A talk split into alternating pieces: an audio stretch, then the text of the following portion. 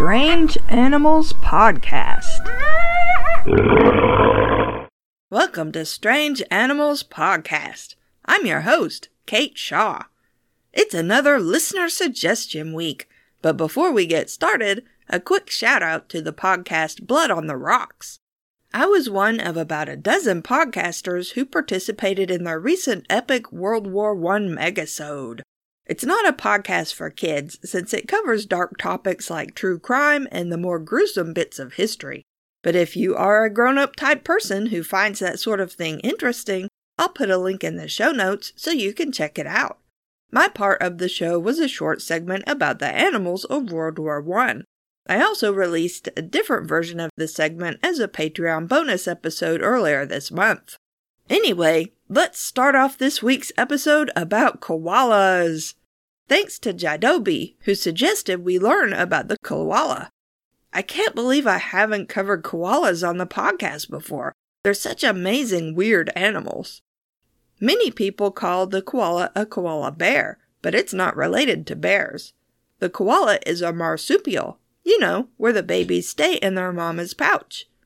It's most closely related to the wombat, and I was going to talk about the wombat in this episode too until I remembered I had a whole Patreon episode about the wombat. I've unlocked it so anyone can listen to it. There's a link in the show notes, and you can click on it and listen in your browser. No login needed. The koala lives near the coasts of eastern and southern Australia in eucalyptus trees. It's gray, gray brown, or brown in color, with no tail, short, floofy ears, a flattish face with a big black nose, and long claws that help it cling to tree trunks. You may already know all this about the koala, and you probably know that almost all it eats is the leaves of the eucalyptus tree. But there is so much more to learn about the koala. For one thing, its diet. Eucalyptus trees are mostly native to Australia, although people in other parts of the world grow them as ornamentals, although they need warm climates to survive. Koalas eat the leaves of many different types of eucalyptus trees, but they prefer about 30 species, typically ones whose leaves contain higher levels of protein. But eucalyptus leaves contain toxins that make other animals avoid them. Toxins that can poison even large animals like horses and cattle if they eat any. Even handling eucalyptus leaves with your bare hands can irritate your skin. The koala's liver produces a type of protein called cytochrome P450 which breaks down the toxins and stops them from making the koala sick. Still, researchers have observed that the koala does avoid certain leaves or parts of leaves that contain higher concentrations of the toxins. Researchers recently sequenced the koala genome, which gives us new genetic understanding of its biology. One thing the genome reveals is the koala genes associated with taste receptors.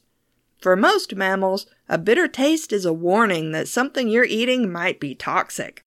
That's why things like coffee and strong tea are acquired tastes, because they contain compounds that can make the drink taste bitter, especially if it's not prepared properly.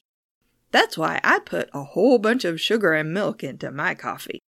The koala has more bitter taste receptors than almost any other mammal studied, which means it can probably taste the level of toxins in every leaf.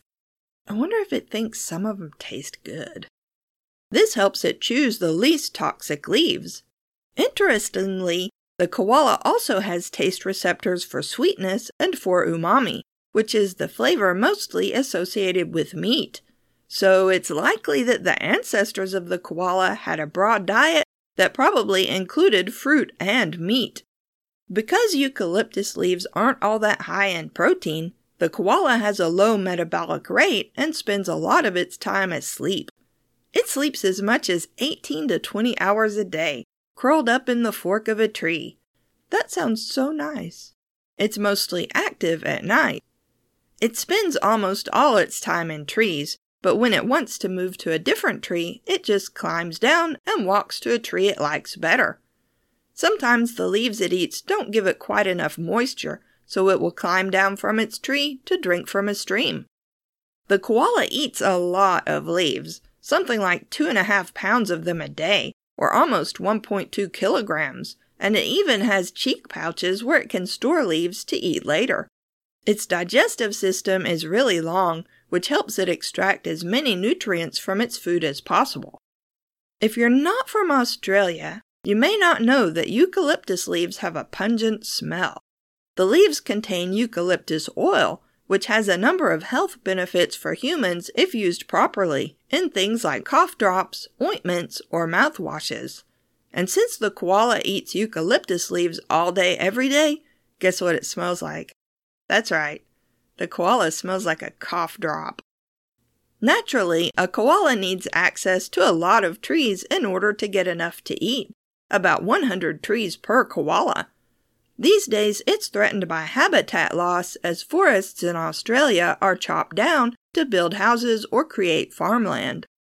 Another threat to the koala is being hit by cars while wandering around looking for a new tree to climb. Recently, the Queensland Department of Transport and Main Roads started building special tunnels under roads and ledges across roads designed specifically to allow koalas to cross safely. A tracking study to see if koalas are using the new structures show that yes, they are. In fact, even though the koala has a small brain in comparison to its body size, it's a pretty smart animal in some ways. It started using the tunnels and ledges as soon as they were installed. Another threat to the koala is a bacterial disease called koala chlamydia. It can cause blindness, pneumonia, and infections that stop koalas from being able to have babies. A newly developed vaccine for the disease has proven effective, but the problem is getting the vaccine to wild animals that live way up in trees. Currently, anytime someone brings an injured koala to a zoo hospital, veterinarians make sure to vaccinate it while it's being treated for its injuries. The koala has weird feet that look and act a lot like primate hands. It has five digits on its forefeet, three fingers, and what are basically two thumbs two opposable digits that help it grasp tree limbs more securely. Its hind limbs have four toes, two regular toes, one opposable thumb toe with no claw, and one toe that is made up of two toes that are fused together, although it still has two claws at the end. It mainly uses the fused toes to groom its fur. It also has friction ridges on its toe pads, otherwise known as fingerprints, that are unique to each individual like those of humans and other primates. So I hope no koalas are going around committing crimes. We're going to catch them. Even the koala's butt is kind of weird. It has a pad made of cartilage at the end of its spine that gives it a built in chair for sitting in branches. The koala has a good sense of smell, excellent hearing, and poor vision. Its eyes are small and have slit pupils like a cat's. Male koalas mark their trees with scent from a gland on their chest, which is bare of fur. From pictures, koalas look pretty small, maybe a little larger than a rabbit, but it's actually closer to the size of a dog. It's 2 to 3 feet long, or around 60 to 90 centimeters, with males larger than females. It also looks really cuddly, but it can be dangerous because its claws are so long and sharp. The koala just wants to be left alone to sleep and eat leaves. Don't we all? There used to be an even bigger species of koala which went extinct around 50,000 years ago. It's called the giant koala, but it actually wasn't all that much bigger than the koalas alive today, maybe twice its size at the most. It probably looked and acted like modern koalas. It lived in the same places as modern koalas and it lived at the same time as modern koalas, which have been around for close to a million years. When researchers found this out, they were really surprised because they had assumed modern koalas were smaller descendants of the giant koala. We're still not sure why the giant koala went extinct while the modern koala is still around. We don't know a lot about the koala's ancestors for that matter. Koala fossils are rare. So let's talk for a moment about when marsupials in general developed. An extinct marsupial called the Djarthia lived in Australia around 55 million years ago, and although it was only about the size of a mouse, researchers think its descendants spread out across Australia and evolved into everything from kangaroos and koalas to thylacines and Tasmanian devils. Djarthia's ancestors probably came from South America, but how did they get from South America all the way to Australia? More than a hundred million years ago, the supercontinent of Gondwana included land masses that later broke up and became what we know as South America, Australia, and Antarctica, as well as Africa and India. Antarctica was in the middle of Gondwana. The oldest known marsupial appears in North America about 65 million years ago, which was part of the other supercontinent on Earth at the same time as Gondwana called Laurasia.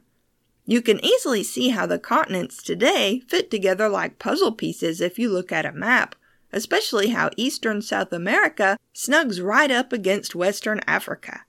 But about the time marsupials were spreading out across Laurasia, from North America all the way to China, Laurasia and Gondwana were connected for a while along the northern edge of South America animals were able to cross from Laurasia to Gondwana before the two supercontinents split apart again. Marsupials spread from Laurasia and across Gondwana before the continent of Australia separated about 50 million years ago. And little Djarthia survived and thrived in Australia, while marsupials in other parts of the world were not doing nearly as well. In fact, marsupials did so well in Australia that researchers think that before Australia was fully separated from Gondwana, marsupials actually started spreading back out of Australia and into Gondwana again. There's even a living marsupial in South America, now called the Monito del Monte, that is more closely related to the marsupials in Australia than it is to the other marsupials living in South America. Let's talk about the Monito del Monte for a minute because it's so cute. My brain might just explode if I don't tell you about it. I thought the koala was cute. Look at this little guy. Its name means little monkey of the mountain, but it's not a monkey, of course. It only lives in trees in the Andean forests of western Argentina and Chile, and it looks like a rodent at first glance. It's not a rodent either. It's brown with a pale belly and little pink feet it grows to about 5 inches long at most, or 13 centimeters, not counting its long tail, which doubles its length. Its tail is furry except for a bare patch underneath, which probably helps it get a better grip on branches as it climbs through the tree tops. Its tail is also prehensile, at least to some degree. The Monito del Monte stores fat at the base of the tail for winter, when it retreats into its tree nest of leaves lined with soft moss and hibernates. The female has a fur lined pouch with four teats. It mostly eats insects along with fruit that grows in the very top of the tree canopy, and as a result, it helps spread the seeds of plants like orchids and bromeliads. We've gotten away from koalas, so here's something else interesting about the koala. Males bellow to attract mates, a sound that is much deeper in pitch than it should be for an animal its size. Researchers have discovered that the koala has an extra pair of vocal folds outside of the larynx. No other mammal is known to have anything like this, except for toothed whales, which have special structures outside of the larynx that allow them to generate clicks for echolocation. Female koalas bellow too, but not as loudly as males, and babies, called joeys, squeak. The koala's mating call sounds like this. This is seriously the funniest thing I've heard in weeks, so even though it's long, I'm going to play the whole thing. Enjoy!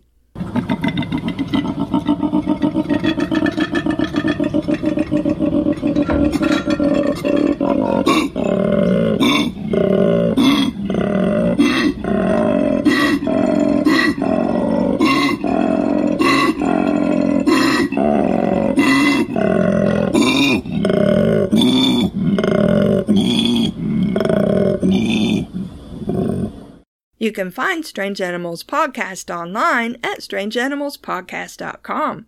We're on Twitter at Strange Beasties and have a Facebook page at facebook.com slash Strange Animals Podcast.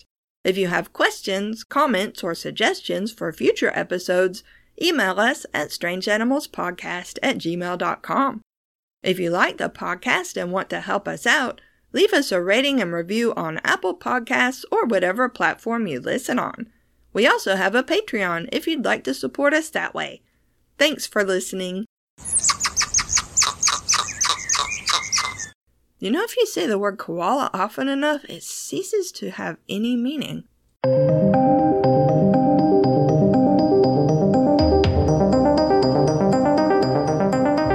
Hi there, I'm Logan. And I'm Lindsay. And we host the new podcast Folklore on the Rocks, where we talk about folklore and lesser known creatures, cryptids, and monsters from around the world. When we say lesser known, we mainly mean that we won't be covering creatures like Bigfoot or Nessie or Chupacabra just because they're discussed so often, and the world just has so many other awesome options to draw from. Every two weeks, we'll be diving deep into the legends and culture that surround a specific creature, and getting a bit tipsy as we do so. But don't worry, we do our research sober. On the weeks in between, we'll be narrating and discussing folk tales. So some will be historical folklore from the regions that our creatures are from, and some will be more like modern folklore, like no sleeps and creepypastas. You can find out more about us on our website, folkloreontherocks.com, on Facebook and Instagram at Folklore on the Rocks, and Twitter at, at Folklore Rocks. So come on, grab a drink, join us, and let's dig deep together.